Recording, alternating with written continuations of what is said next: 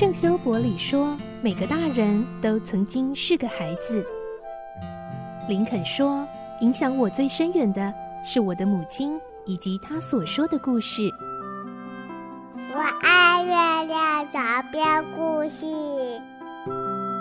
晚安，月亮床边故事。小青姐姐邀请每一位大孩子、小孩子一起听故事，不管多忙，也要和你一起听故事。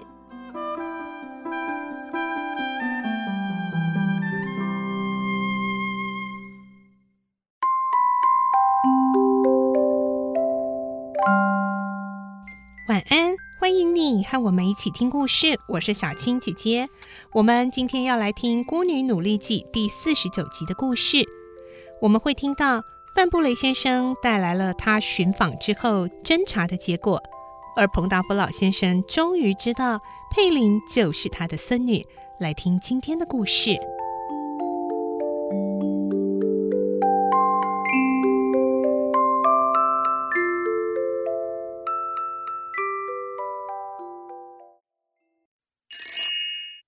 孤女努力记》四十九集，可爱的孙女。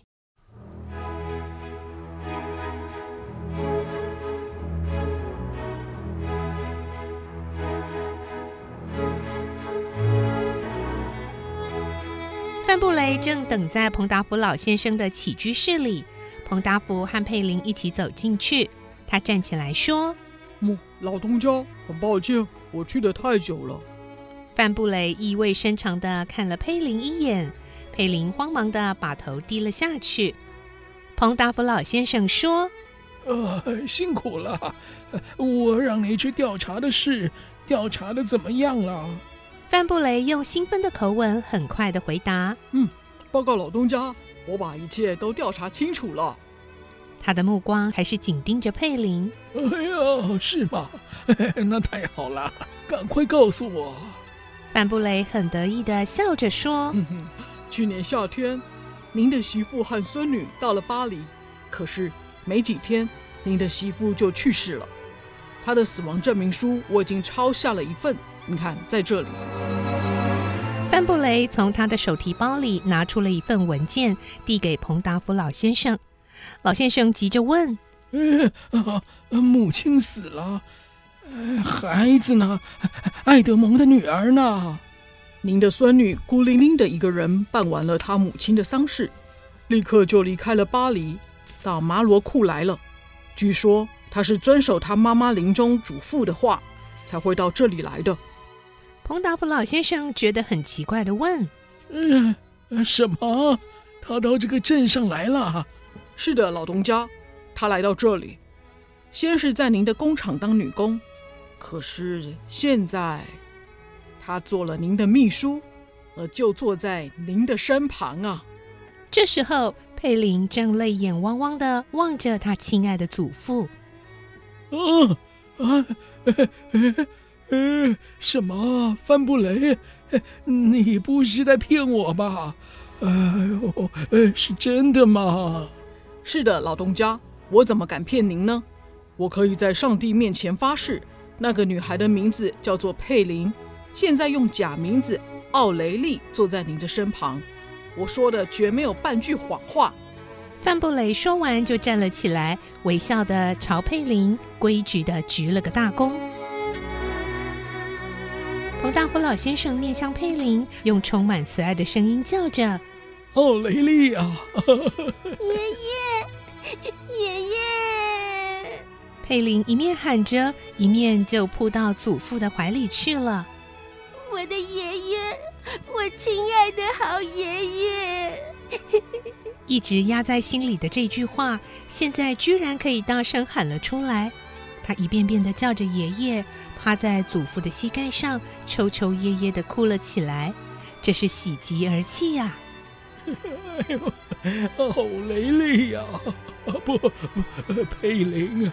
我可爱的孙女啊！豆大的泪珠从彭达福的眼睛里落了下来。佩林终于被祖父亲口叫出“可爱的孙女”了。范布雷在一旁看到祖孙俩拥抱在一起哭泣的这一幕，悄悄地走出屋外，眼睛也闪着泪光。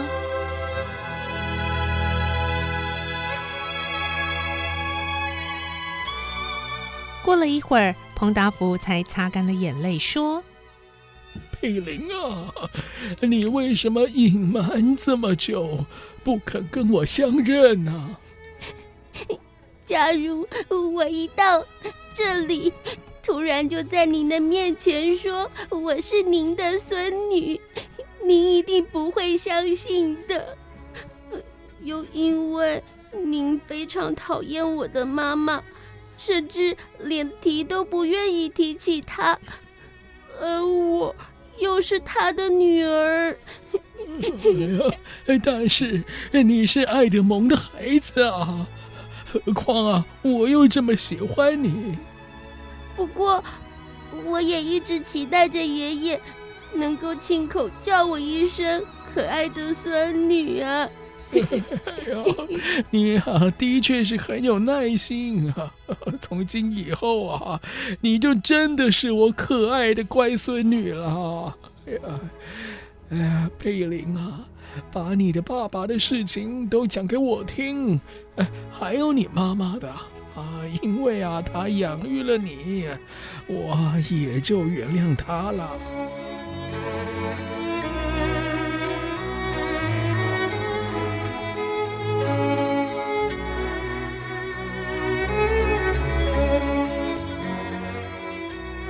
那一天晚上，佩林的喜悦之情。恐怕一生一世也不会忘记。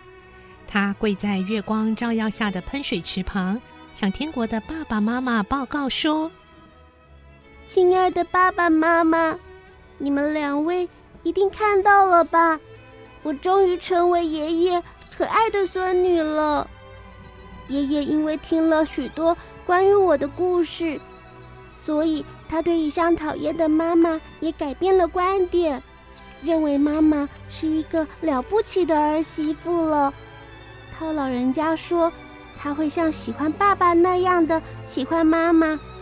妈妈知道了，一定很高兴的。从今以后，我已经无忧无虑，正像妈妈所说的，成了幸福的佩林了。